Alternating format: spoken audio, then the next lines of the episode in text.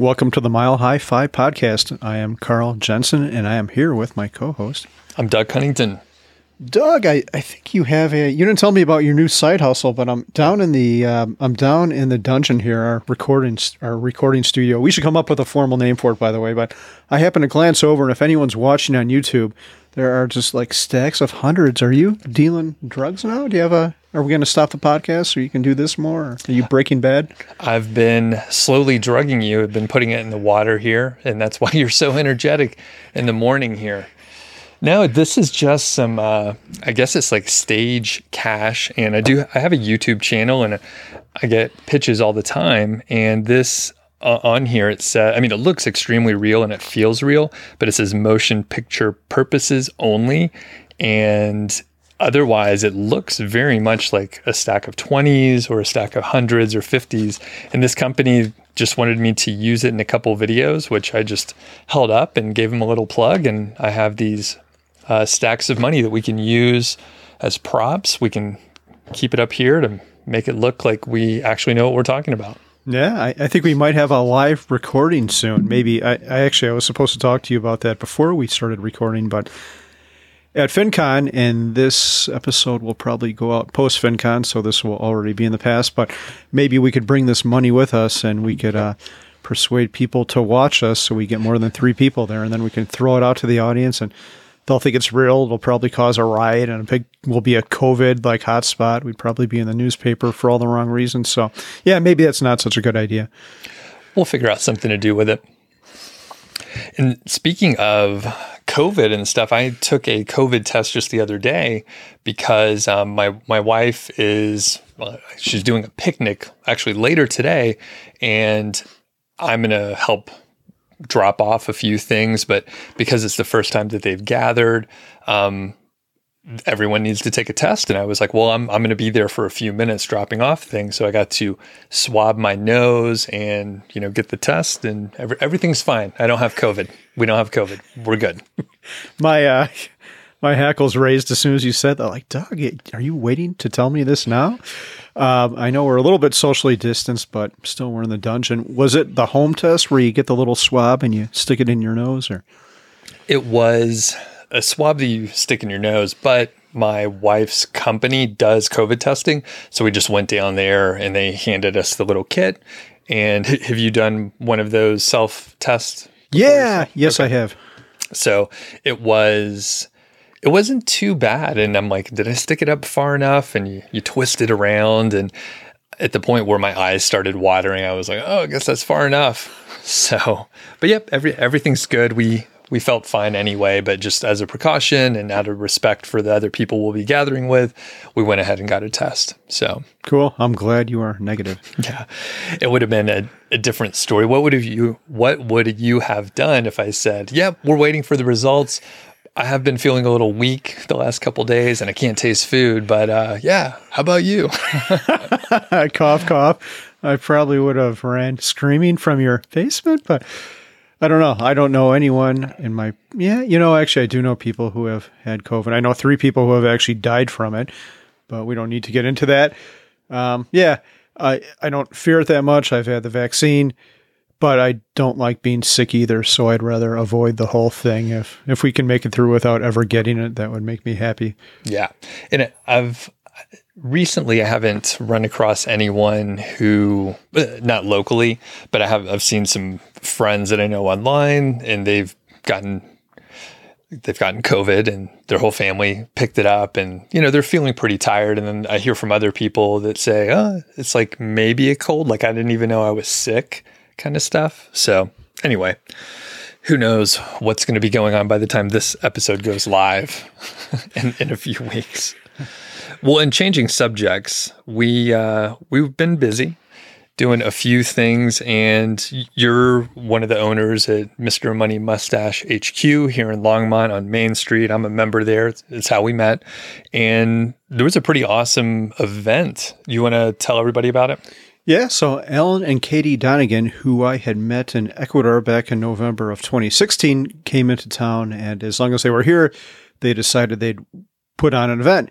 They usually do the Rebel Business School, which is more of how to start up a, a business, uh, in a very lightweight manner, so you don't spend money, you don't write a business plan. But this was more of a financial freedom and mindset weekend. So it, it was really cool because we had all these, it was kind of like a mini reunion for me because we had uh, Kristen from um, North Star and Plug come in, and all these old friends that I had met before came into town for this thing. Some came significant distances, and it was just a, it took a lot of energy, but it was a great event. What did you think about it, Doug? Is this the first time you've been to, you weren't at one of the previous Donegan events at the H Q, were you?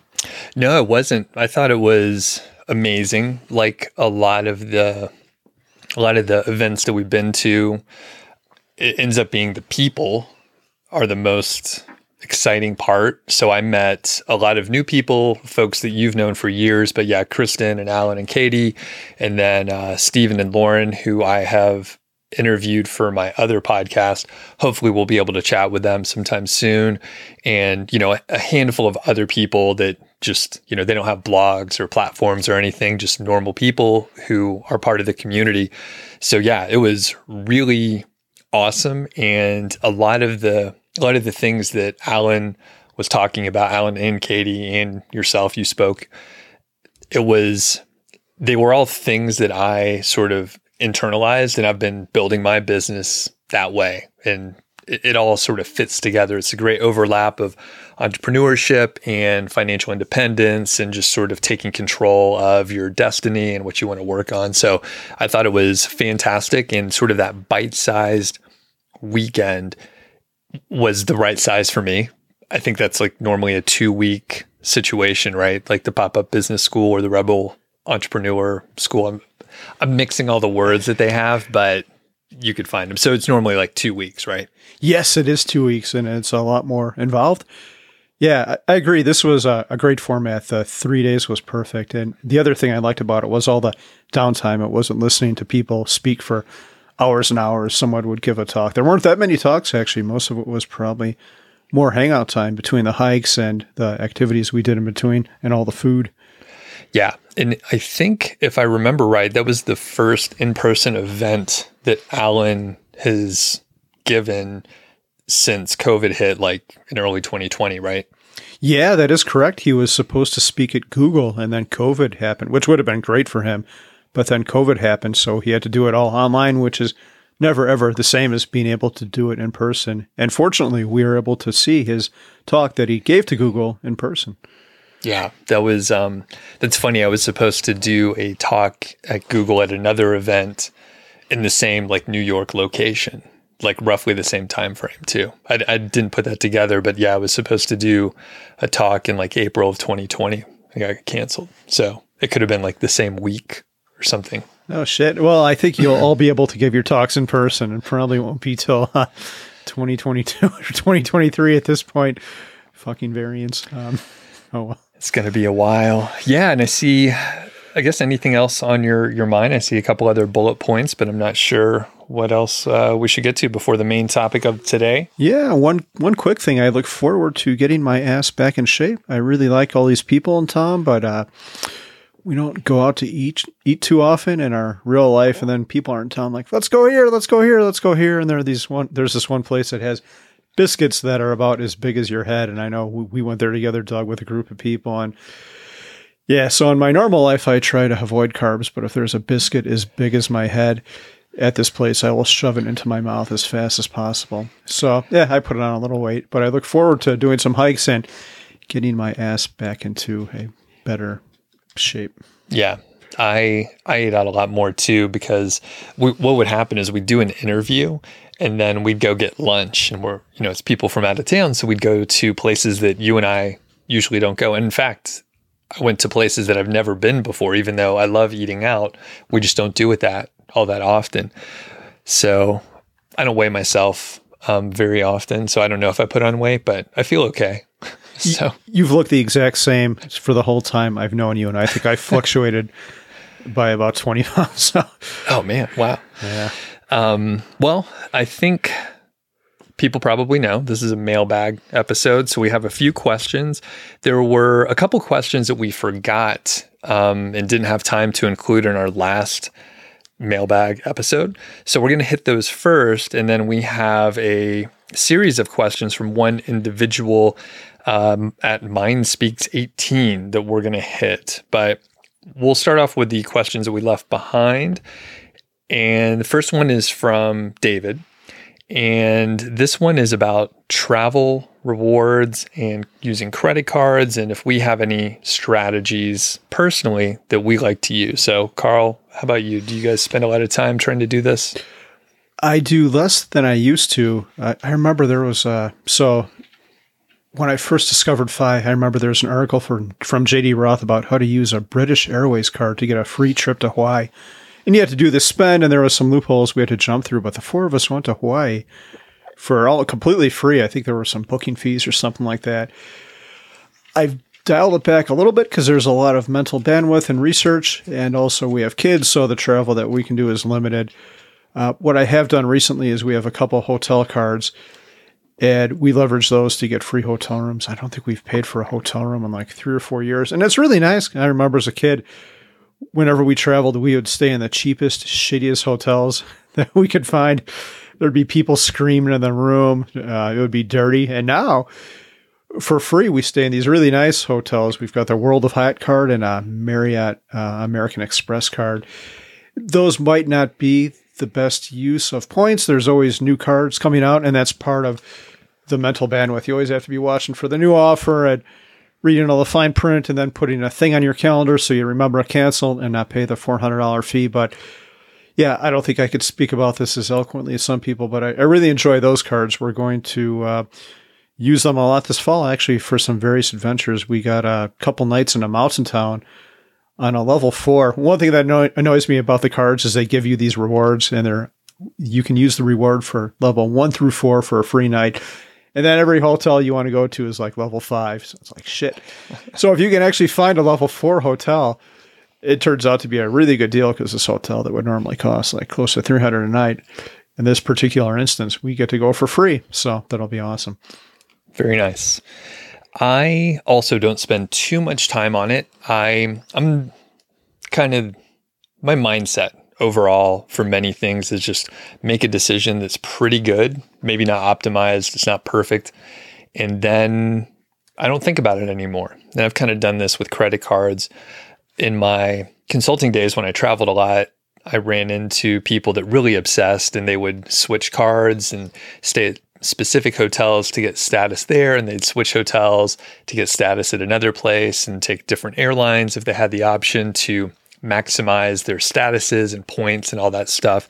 It was like a game, and that's fine. I just didn't get into it.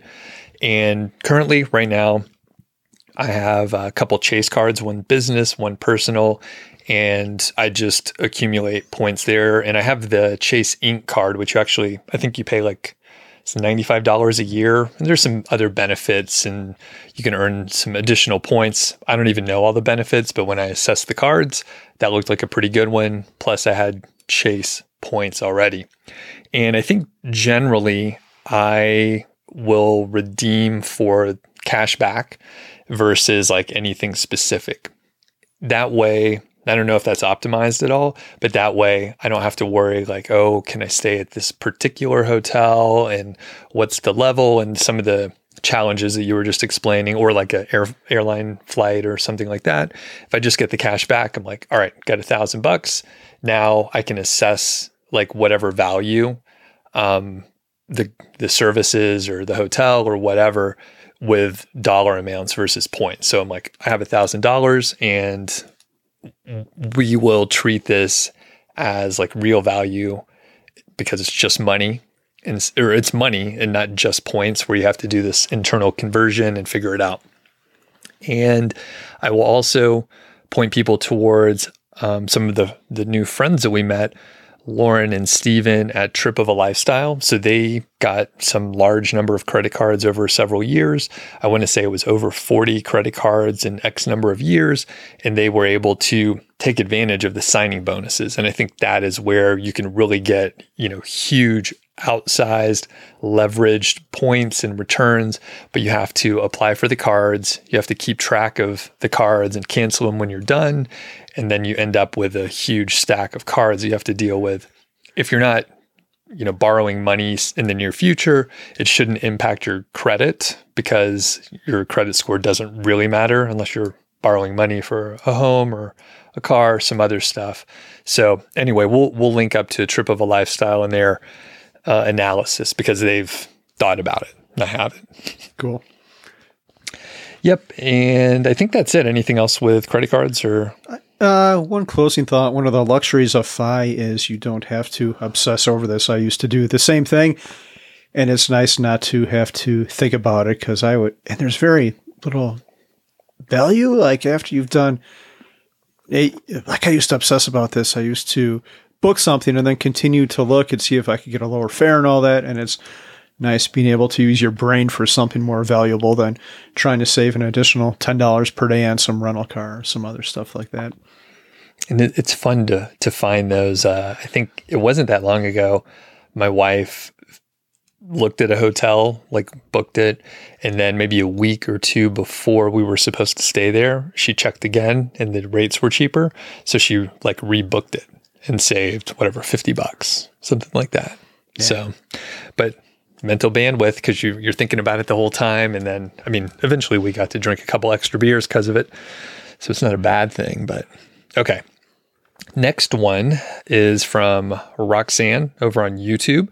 And this is kind of an interesting question. So if your F I journey was a movie, what movie would it be? Uh, well, this one took some thought. Um, I've got some goofy answers, uh, maybe Pee Wee Herman's Big Adventure, um, Dumb and Dumber. Uh, but what, what I came to is, and this is, sounds kind of stereotypical because you hear this movie being brought up all the time in the financial independence space, but it was Fight Club, but without the, all the violence. I don't go around uh, beating people up or getting the shit kicked out of me, which is the more likely outcome of a of a situation in my life. But just the mindset, how the guy in the beginning, the Edward Norton character is obsessed. I think there's one part where they're making fun of IKEA and they're showing all this crap he wants in his condo. And then he kind of evolves to care about better things in life, or maybe worse. Cause I think in the end they kind of reject society and start blowing shit up. So no fights, no violence, no blowing stuff up, but just the change in mindset from being concerned about all this superficial crap to, uh, putting more value on true happiness and trying to figure that part out. Yeah. It's like Fight Club without the fighting. Fight Club without the fighting and without the blowing up the buildings at the end. I do not want to um, do anything like that. Okay. It's kind of like, well, just having a club. So I guess it's kind of like H Q in some ways. Oh, maybe there's a movie coming. We'll have Stash Club or Mustache Club. Stash Club. Stash Club. The All first right. rule of Stash Club, Doug, is you do not talk about Stash Club. We'll have to do something about that little blog attached to the whole thing. A couple people are figuring it out. Mm, shit. So I think for me, I forgot about Fight Club. It's one of my favorite movies and uh, books too. They actually follow along pretty closely. But another movie that was released right around the same time is Office Space. So I think that one fits me pretty well. I, I love that movie, and we should, I, I've thought, I haven't talked to you about it, Carl, but we could do like a, a watch party with, well, a watch party, just you and I watch it and then have an episode where we talk about how realistic, unfortunately, um, Office Space is in so many ways. Cause that was basically like uh, a lot of years of my working career. Oh, it's been a long time since I've seen that, but I remember how frequently we would talk about it at our actual job. So yeah, it hits a little bit too close to home. Maybe we'd have some P T S D going back and watching that thing, and we'd have to turn it off at times to let it digest. We'll go out and uh, actually this would be a funny opening scene for our podcast. Would we, I guess we would just get a printer from like Goodwill or something and just beat the shit out of it with a baseball bat. No, we've, we've got the one at the H Q that continues to cause problems, and that, that thing pisses me off. I actually... That's right. Thro- yeah, I actually threatened to throw it out the window last time. It took me hours and hours, and the damn thing will throw off all these weird air codes, like you've got a nine two four air code, and then Google don't doesn't even know what the hell's going on, so then you just start shaking the thing. Yeah, we'll we'll do that printer. Maybe we'll start by throwing it off the roof of the H Q. Oh, I hate that thing. Yeah. I got to go try to fix it after this recording, actually. Are you serious? Yeah, yeah. I'm not kidding. I'm going there after this to try to, it's like a nine forty-two error or some bullshit. I'm going to I'm gonna give that thing an error. Oh, man. Okay. So th- those are good movies. Pretty solid. Pretty solid. Okay. Good question. Thanks to David and Roxanne for sending in those questions. And let's get into the meat of it here. We have a series of questions. And again, this is from Mind Speaks eighteen. Uh, Carl, do you want to kick it off as, and read the first little section here? Yeah, sure. So the first one I've subtitled Journey to F I. So he says, once someone learns the basics and investment is automated for four oh one k, uh, sorry, little typo here, Roth and et cetera, how do I focus on other things than money? Because F I is a new concept. I cannot get it out of my system. I continue to research more and more. So it sounds like he's obsessed with fire and can't stop thinking about it. Yeah.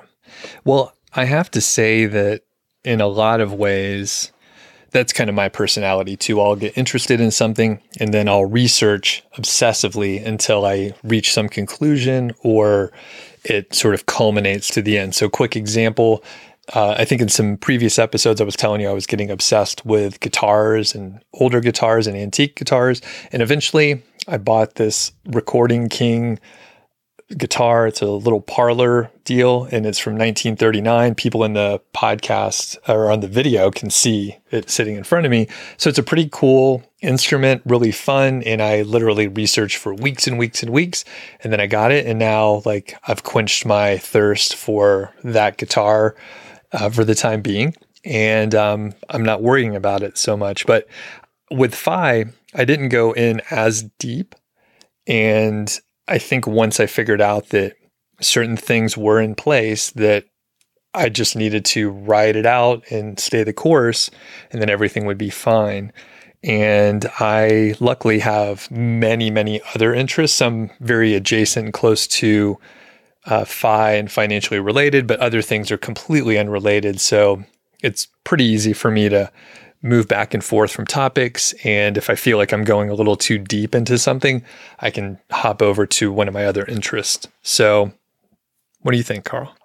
Yeah. So when I discovered it, I did go bonkers. I went crazy. I started reading all these blogs. I started my own blogs and I just kind of thought about it nonstop. If you asked uh, Mindy, my wife, about it, she would probably say I, I wouldn't shut the hell up about it. And I think that's it's good to understand it. It's good to do the research, read The Simple Path to Wealth, like uh, figure out the changes you're going to make in your life. But then I think you shouldn't think much more about it at all. One of the points I tried to make in my talk this weekend was I did become obsessed and I did all these crazy things. And that was the wrong way to go about it. I think you should focus on your happiness and focus on day-to-day happiness, especially no matter how much your job sucks, you can't rely on this external circumstance to make your life better because it won't. And that happened with me. I reached this and then I, my life was better, but I wasn't any happier. So you should figure out what makes you happy, work on your life, and do those types of things. And the point I think is true for a lot of people is once you realize the stuff that makes you happy, it's not necessarily stuff that costs a lot of money. A new car and a big house might give you fleeting happiness, but those aren't the things that give you long-term happiness. So get your life right, learn how to invest, learn the mechanics of money. And I think if you do it all right, for many of us, F I will just be a happy side effect of, of doing that. So yeah, I can't stress this enough to really enjoy the journey. Don't don't hate your day-to-day life and think this is going to make your life better because it won't. Um, find joy every day. And I'll I'll mention that a lot of people that we met over the weekend at this event, several people sort of shifted their lifestyle. And I think I'll make a quick analogy with like dieting. If you go on a diet and you lose a lot of weight, and it's an unsustainable diet, you're probably going to revert back to sort of your baseline or whatever your lifestyle or eating habits were before. So usually, I'm no dietitian or health consultant of any kind, but usually if you can adapt your overall eating style and lifestyle and you can be at a healthy weight, that's probably going to be better than some yo-yo diet where you lose fifty pounds and you go back up and go back down. So I think in a similar way, if you can adjust your lifestyle while you're on the journey to F I to figure out like what makes you happy. And really, I'm just paraphrasing what you have said so many times, Carl, like you can't all of a sudden hit financial independence, quit your job, and then you're going to be happy. You have to get your other shit in order ahead of time. And that'll probably be a gradual, uh, sometimes painful process where you don't know what's going to make you happy or how it's going to fit in with your your family or other people in your life. So I would say, you know, focus on your lifestyle. It sounds like you have your your finances sort of automated. Things are in a good spot. But if you can figure out the things that are going to make you happy, like I'm uh, I'm starting to hike more and just take some days off and be outside. And that seems to be really good for my sleep and overall attitude and getting away from the noise of the you know, the town and cars and stuff like that. So I, I realized, hey, if I could throw in another day, like every two weeks, like that's probably going to be a really good thing for me overall. So any other thoughts on that lifestyle angle? Yeah. One quick thought. Um, I won't say financial independence is easy because it might not be for many of us, but it is simple. There's not that much stuff you have to learn. Investing isn't hard. Index funds aren't that difficult. Uh, the hard part is figuring out your life and your happiness and w- what makes you want to get out of bed in the morning. This is the most fun thing, but also may be the most difficult to figure out. And this is where you should be spending your mental bandwidth, not thinking about how to optimize an index fund or trying to save three basis points on your, on your index fund or whatever. Focus on life, not the money, and the money will hopefully follow. Right. Very good. Let's see, I can move on to the next one if you're ready. Sure, let's do it. Family and relatives. I was raised in a lower middle class household in India. I had a wealthy extended family who always mocked our money situation. That left a big scar on my mind, and I want to I wanted to make money for their validation. I was so wrong, and I stopped it five years ago. Yeah, this is an interesting one. I think he has come to his, I don't want to say senses, uh, but he's in a better place now. What I would say, if you've got people who are, are mocking you for your money, those people aren't worth worrying about in the first place because they're kind of dicks. I don't know. My advice, if you've got people in your life like that, their family, you might have to – first of all, if they weren't family, I would not keep those people around. But if they're family, they're people that you're going to have to run into and probably spend time, and there could be other rifts if you – try to um, eliminate them from your life, but that's a, it's pretty toxic on, on their part. And if they're toxic in other ways too, they might be worth letting go of. Just because someone is family doesn't mean you're obligated to spend time. Family, p- people, families do all kinds of bad shit to other people in family. But I, th- yeah, I think the main thing is just, uh, I heard Kevin Smith say this one time, uh, the, the movie guy, someone was making fun of him, and, and the best revenge is living well. And I like that, but I don't like it. I think the living well part is great, but the revenge part kind of speaks to his ego and that you're still trying to get back at him. I would just live well and ignore that shit altogether. I have two thoughts. One is, well, it's great that you've, it sounds like you've moved past needing like external validation. And I think, I feel like I I reached that point sometime, I don't know, it was probably in multiple levels. I was going to say a little bit in high school. I was pretty nerdy. Then in college, you know, and then in my career, I realized I didn't need the external validation, even though it was around like raises and being evaluated against my peers. I realized I really didn't give a shit what the managers thought. So that That is a terrible employee, what I'm what I'm describing. So I think once you move past that, like, and you you start to have like your own internal validation, you're like racing your own race instead of playing someone else's game. Because if you're if you're playing your own game, you can d- design the rules how you want it to fit whatever is going to make you happy. So, and I think, you know, so many of our conversations go back to navigating towards happiness and away from like, you know, discomfort in some ways and negative people. So that's that's my overall thought. The secondary is Kevin Smith. I was going to say, I have his book on the shelf over there, Tough Shit. Uh, are you a Kevin, Kevin Smith fan? I do. I like him. And I had no idea he wrote a book. So there, there you have it. Yeah, yeah. Are, do you listen to audiobooks much, or are you more of a print print guy? Um, I do. I do both. Probably print a little bit more than audio, but I do do audio too. Like hikes. All right. It. Uh, I was going to say, I'm going to send you home with it if you want. It's a quick read, and the audiobook's very good. Kevin reads it himself and then ad-libs. So there's a little bit extra in the audiobook where he just goes on a riff. But yeah, he he's great. Uh, his movies have been fine overall, but as a like a podcaster and person that I became like re-aware of in the last like two or three years, I was like, oh, this guy's awesome. He's very cool. Have you listened to his podcast at all? I have not. I don't think I knew he had a podcast either. What, what's that called? Gosh, uh, you know what? I think it's called the Smodcast. Okay. Um, you'll have to look it up. But if you just want to do a quick catch up on what's been going on with him, check out his interviews on Joe Rogan. I think he's been on twice, say in the last four years or so. And you could just kind of hear about what he's been up to. And he's very, you know, pro podcast, pro like do your own thing. And you don't need like validation from the movie networks or whoever. Like if you, if you're creative and you want to do something, like just do it. And then you'll figure it out along the way. So v- very hard left turn there. But I was like, oh, Kevin Smith. Like very, very few people are like, oh, I want to quote Kevin Smith.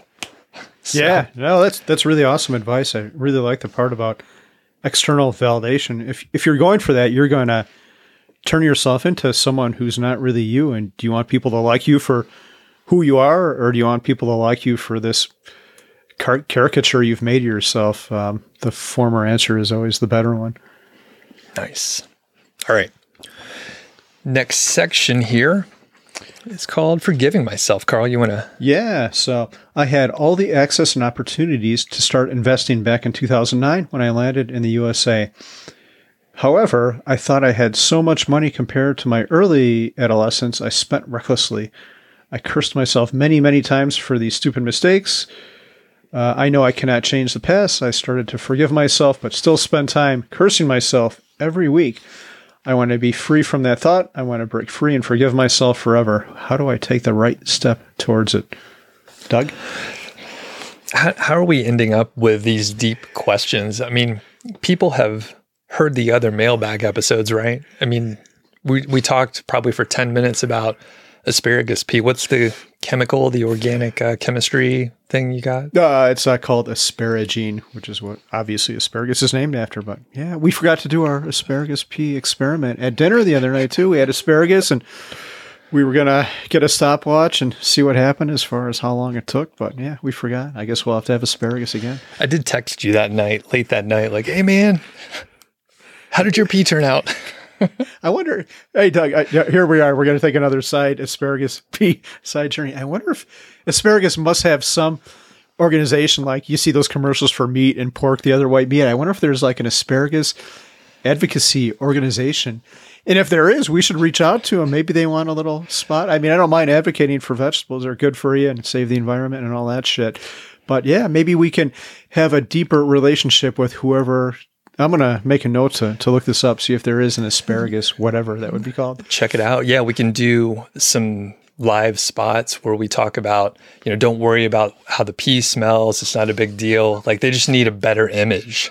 You know, they've been tainted for for years with this asparagus pea uh, just stigma. It's a, it's a real stigma. Okay, we'll answer the question. This um, this is very interesting. There's a couple... couple takes here. One is in the, you know, the past is the past. What this person is describing are all sunk costs. So looking at it from a more like logic and less therapy oriented view, these are sunk costs. You made some mistakes in the past. That money is spent. Those things are done. So you can really only like make decisions based on where you are right now. And you can't rely on, on sunk costs because it's just, well, it's a fallacy. They, I mean, they call it a fallacy. So you potentially are making bad decisions if you're thinking, oh, I made a mistake in the past. So just move forward. And the fact that you're aware of it now is great. And I think that's you know, maybe all you need to do. And I am no therapist, but I, I think the fact that you acknowledge it and you're self-aware is probably ninety percent of what you need to do. Yeah. And the other thing I would add to this is, how many times do you talk to someone about financial independence and they say, I wish I would have had this information when I was twenty. I'm like, dude, you're like thirty-one. So where I'm going with this is, and I think this guy is still pretty young. He's a lot younger than either of us. Like, most people never figure this shit out. How many people live their whole lives like this, or live till they're like, or at seventy figured out? I remember I was at an investing seminar. I got very lucky to be able to experience this thing. I was in my, I don't think I was even twenty-one yet, but I looked around and everyone else is like seventy or whatever. Their time was over. They should have been investing a long time ago. They should have figured this out five, five decades ago. So yeah, don't worry about it. You've, you know, I think this guy is in his early thirties, I would guess, or maybe even like late twenties. So you've got plenty of time. Learn from those mistakes, like you said, Doug, and move on. Don't consider the past for another moment unless it's going to have some application to the future that you can learn from and make a decision on. But uh, you should not fret over this or have regrets over it. I didn't become aware of F I or some of the, you know, general ideas of investing until I was maybe like thirty-four to thirty-five. So, I mean, luckily I had been saving some, just, just like you, Carl, because you were like thirty-seven, right? Yes. But yeah, we were relatively frugal, not super frugal, but we generally were saving. And I actually remember some of the, the first couple of years in my full-time job, for whatever reason, I was like, oh, you know what? I am going to max out my four oh one k. So I ended up putting in like whatever, twenty-five percent of my salary in there. Uh, maybe not quite that much, but yeah, I maxed it out when I I didn't know any better, but I just, I was like, hey, you know what? I'm actually going to make a good decision here. And I didn't realize how significant it would be in like forty years. But um, yeah, the fact is I didn't d- discover any of this stuff until I was thirty-five and made so many bad decisions uh, in investing, specifically uh, buying a home that I was probably overextended in a bad area with bad timing. I mean, I have probably five or six, like, not catastrophic mistakes, but pretty significant just fuck ups. And if I could have gone back, sure, it would have been great. But, you know, sunk cost, so I can only move forward. And quick side note, um, we'll probably talk about it at some point, but I had a foreclosure in that home that I was um, describing. And that it was a strategic foreclosure. It wasn't a primary home at that time. But essentially, that is an exercise in sunk cost where I was like, oh, shit, like I have this mortgage here.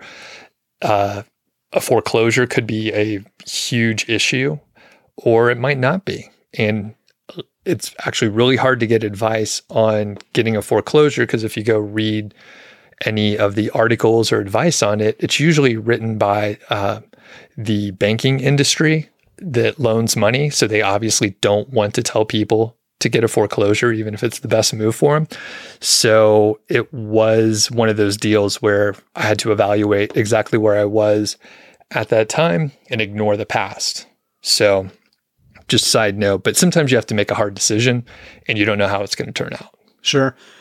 One other thing I'll say about this, and he might have alluded to it a little bit here, is there's that old saying that goes, when the when the student is ready, the teacher will appear. So we all like to say we wish we discovered Mister Money Mustache at twenty-one or eighteen or seven, would have been even better. But would we have been, would we have acknowledged that message, and would we have acted upon it? You never know. A lot of, of us need to be in a bad place to pivot and change our life, or we just have to be around the right people or whatever. There's a lot of conditions and thought that goes into it. But I often wonder if I would have discovered Pete. I mean, I know he wasn't even a thing twenty years ago, but if I would have discovered Mister Money Mustache and Get Rich Slowly at the age of twenty, maybe I, I would have thought it was a bunch of shit. And maybe I would have even reacted against it. So who knows? I, I think he should be, instead of being angry for the person he was and his actions in the past, I think he should be thankful that he has the knowledge now and that he's taking action with plenty of life left to uh, still have a lot of power in his life. All right, next one is frustration. So I learned about fire late, but I think I can coast-fi if I want to. Because I, I'm on a work visa, I have to keep working and be tied to the same employer even if I don't want to. The work visa and the green card situation is the number one stress in my life, which I cannot fix.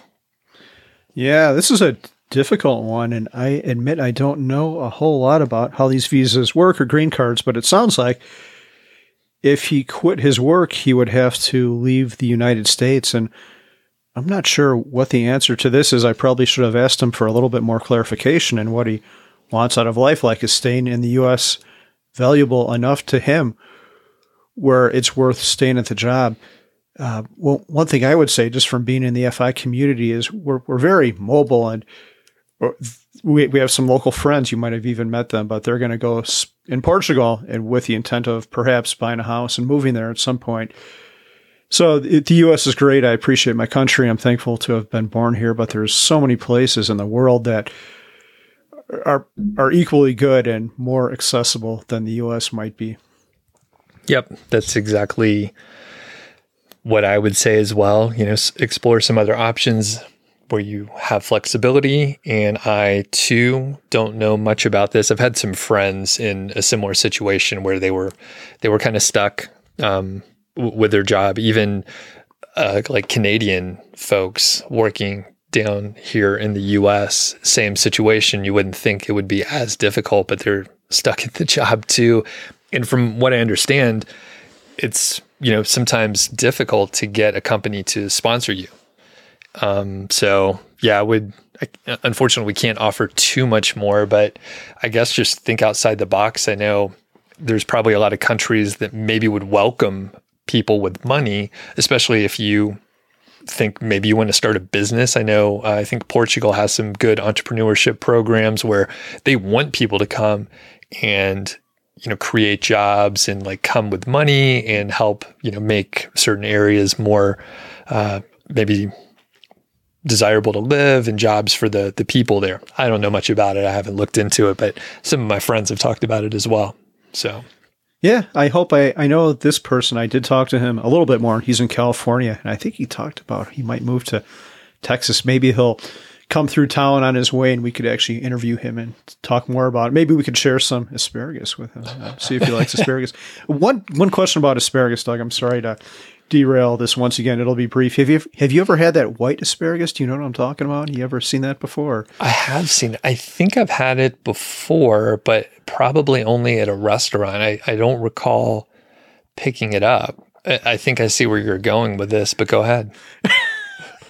It's kind of creepy looking, like a white vegetable. And I think what they do is they, someone told me they pile dirt around it or maybe grow it in a dark environment. So it's never, the poor asparagus is never exposed to the sun, so it never develops the chlorophyll to turn it green. But yeah, we should do some experiments on it to see how that affects the uh, the urine. Asparagus people, if you're listening, the Asparagus Advocacy, Advocacy Council or whatever your name is, we're not disparaging the white asparagus. I've never even tried it, so we will. I'm going to make a note that I actually have to go to the grocery store too today. If I see it, I'm going to buy it and, and give it a taste test and and a pee test. That sounds good. Yeah, the A A C. Asparagus Advocacy Council. We'll have to check that out. Okay, moving on. Next section is life after F I. So money cannot buy happiness, but it can buy the freedom to do things that we want to do. What's your experience with money after being financially independent? And how did you transition from acquiring money to spending it post-F I? And what did you allow yourself to do after F I? Okay, yeah, I'll take this one first. My life hasn't changed as much as it might, and the reason for that is because we have kids and we want to keep them in the public schools. I have no desire to homeschool. That was a freaking disaster. So we're kind of tied down with what we can do with our life. If we didn't have kids or once they're out of the house, I would probably be more mobile. I'd be spending time in other parts of the country and maybe even other parts of the world with slow travel. One thing I'd like to do is get an R V and maybe travel down the Pacific coast of the United States, or maybe spend a couple months in Portugal or some other country, but still have Longmont as a home base. So we'd probably come back here. Uh, so to answer his question, for me at least, it's all the little things that have changed. It's being able to spend more time with the kids. I can take them into school. Uh, every day I can volunteer for all their Valentine's Day parties and all, all the crazy stuff they've got going on there, although that came to an abrupt end during COVID. And it's not caring so much about little decisions. I used to, like for the longest time, if we were traveling, we'd pack all these sandwiches and shit. So if we were hungry, we could eat on the plane or whatever. And And now I don't think about that stuff so much anymore. Like we used to never go out to eat. And now I'm like, you know, it's okay to spend like the twenty bucks isn't going to affect the financial situation in any way possible, in, in any way. So if it's convenient or it enhances life a little bit more, or we don't have to worry about something, I will spend the money. I'm trying. One, one example is we're going on a FinCon and there is a famous barbecue place called Franklin's Franklin. And someone told me, or my friend Joel told me, yeah, we can go there, but there's usually a three or four hour wait to get this. I'm like, oh, geez, I don't really want to wait that. Like, like I'm sure Doug's is like ninety percent is good. Maybe even ninety-five, Doug, your, your brisket was, was pretty spectacular. And maybe even yours is better. So we'll judge when we go down there.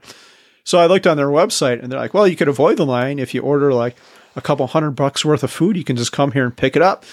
So my immediately thought was, I'm going to contact Joel, Doug, and everyone else. I know I know who's going, and I'm going to buy lunch for everyone.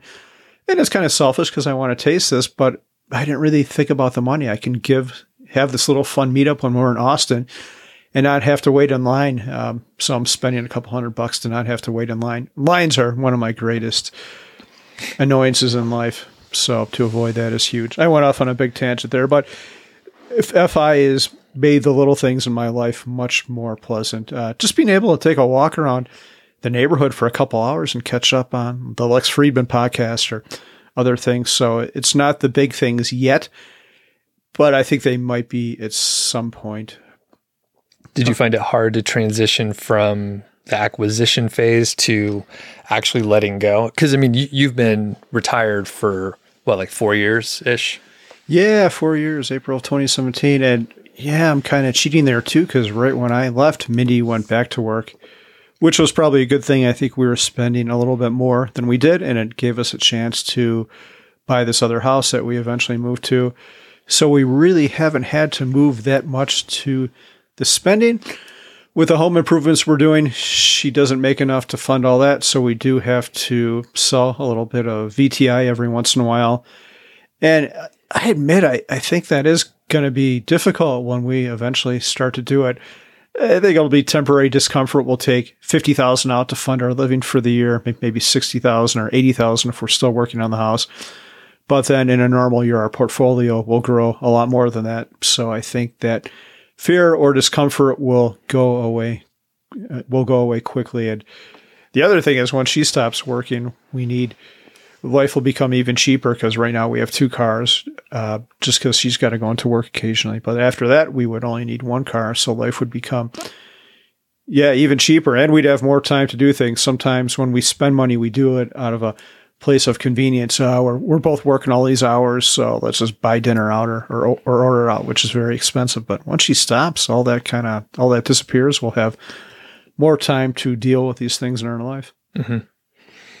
So I think my experience is not a, an exact parallel, but also not one where I went from working and acquiring to all of a sudden a completely different lifestyle. So probably the last five or six years of my corporate career, I was working remotely anyway. So some of the things you were talking about, like slow travel, like we were doing that already while we were working. We slowly figured it out. We probably could have done it for a few more years, but the slow travel is fantastic. And in that s- same idea, like I hate lines. I don't want to sit in traffic. And that's usually like when we're running our errands, it's after work or something like that. But the fact that I've worked from home for so long, I would go shopping on, you know, Tuesday morning at a ten thirty a.m. And there's very few people in stores just in general. You always give the example of like Home Depot at like eleven or something. Like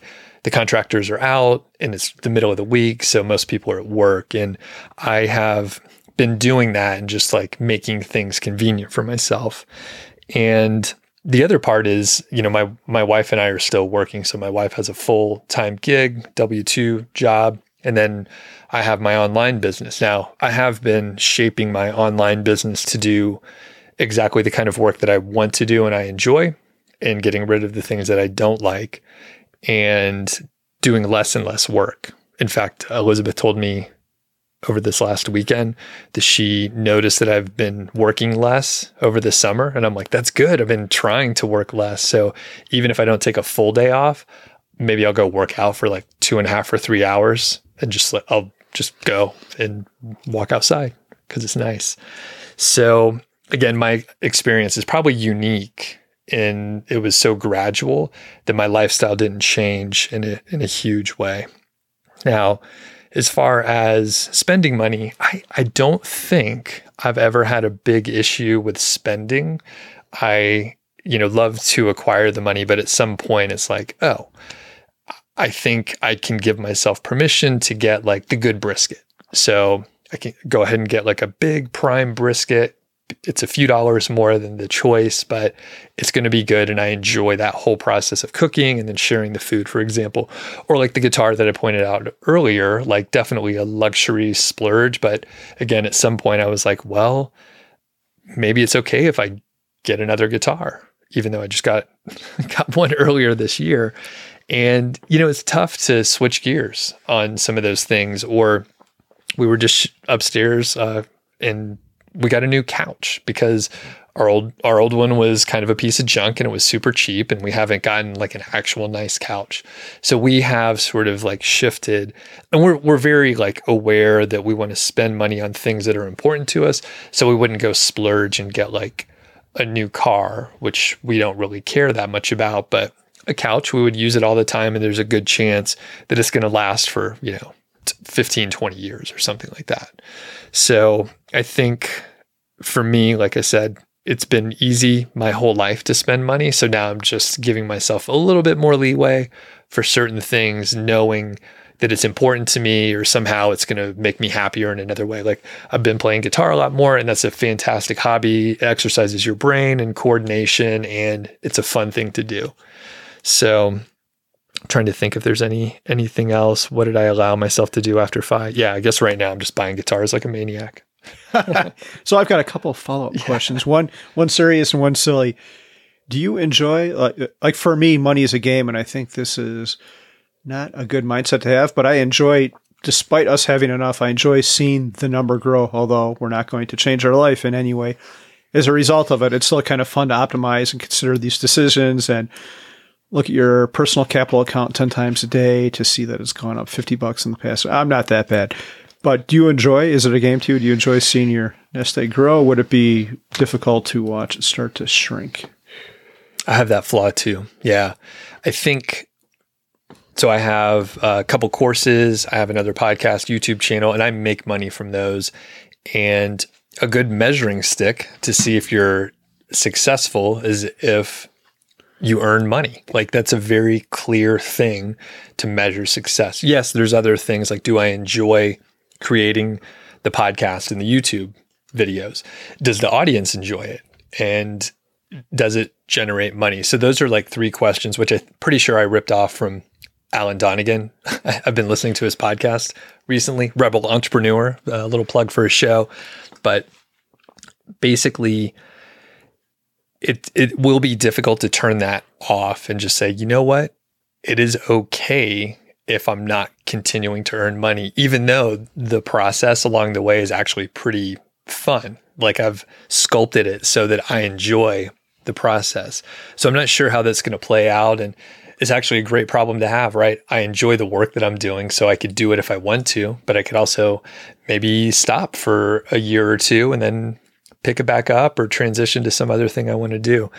And that's one thing we haven't, you know, we haven't started doing. And most of the people that I've run into in the F I community, like yourself and Mindy, you haven't started drawing down in any serious way. You keep accumulating. You guys are generating some money. Mindy's working. So I haven't run into many people who say, yeah, we, we actually started drawing down at, at this point. So I think once that happens, we are so conservative that we'll probably have so much more than what we need by any estimation that it won't be as hard to say, you know what, we're going to go on this kind of crazy trip and go to Iceland and, you know, just spend whatever we want. Cause it's okay if it was, if it's like, you know, twenty thousand dollars, which sounds insane to even say out loud, but I mean, maybe it's like a two month trip. Like that could cost twenty thousand dollars to go on an international trip and go to an expensive place. So yeah. Do you have any thoughts on that? Um, Yeah, I'd, I've often thought if I would change my investing strategy. I think this is why people are so into dividends, because you don't have to touch, you see it, and this might be a, not the right way to think about it, or I don't think they're thinking about it the right way, but they think, well, I don't have to touch my core thing because I'm getting all this money thrown off. But then on the, on the other hand, I've thought, like, we've got these real estate syndications now that pay us out a bunch of cash every quarter. The issue now is their own pre-tax accounts, but we could change that, or maybe in the future we would do some to a post-tax account, so these things would spit off money, and then we wouldn't have to actually sell shares. And I guess if you've got like V T S A X, I don't know what the dividend yield on that is, probably between one and two percent somewhere. But if you've got a, a million bucks in that, that's probably somewhere between ten and twenty thousand. So you wouldn't really have to touch your your core nest egg, I guess. Maybe that makes it a little bit easier. I think you're tricking yourself a little bit there, but whatever mm-hmm. makes you sleep better at night. But, yep. Yeah. So my follow-up question for you, Doug, is you talked a little bit about your white couch and that thing. If you had kids, you would have never bought a white couch. Like there's a, if you buy a Tesla, you can pay extra money to get it with a white interior. And I don't know why anyone would ever do that. Like I'm a slob. My kids are ten X slobs. And that white interior would just look like total shit in about five minutes. But you've got a white couch. And the, the first thing I thought when I saw it is, wow, like if someone was drinking red wine, would they be banned from the couch? Like they'd have to sit, not only could they not sit on it, but they'd have to stay like three feet away from it. Is that the case? Like, do you all like drink or ever eat dinner on the couch, or does that? I'm not even allowed to sit on it. Really? Okay. God, I sat. I, I did take a shower before I came over here. Hopefully I, I did enough. Leave my stink on it. Yeah. We, um, we realized we have like the least kid friendly home. Now we have a dog that's not super friendly, but she looks friendly. We have a white couch. We got a new liquor cabinet too, which is like filled with liquor and alcohol and stuff. We have a kegerator in the garage. Like this is the wrong place for any, any child. So just buy some guns and knives. Yeah. Yeah. Th- luckily those are up, you know, those are out, out of reach most, mostly. So yeah. Not all the knives. So a lot of the knives are out. Yeah, so maybe the solution is, Doug, you just allow yourself to eat white food. Like the only thing you can eat on the couch is like cauliflower, uh, white asparagus, mashed potato, white asparagus. You knew where I was going with that, yeah. White wine. So if it if it landed on the couch, it wouldn't cause an issue. Oh man! All right. Well, I think we got through most of all of the points here. Uh, some of these from MindSpeaks eighteen, um, they, they were so deep.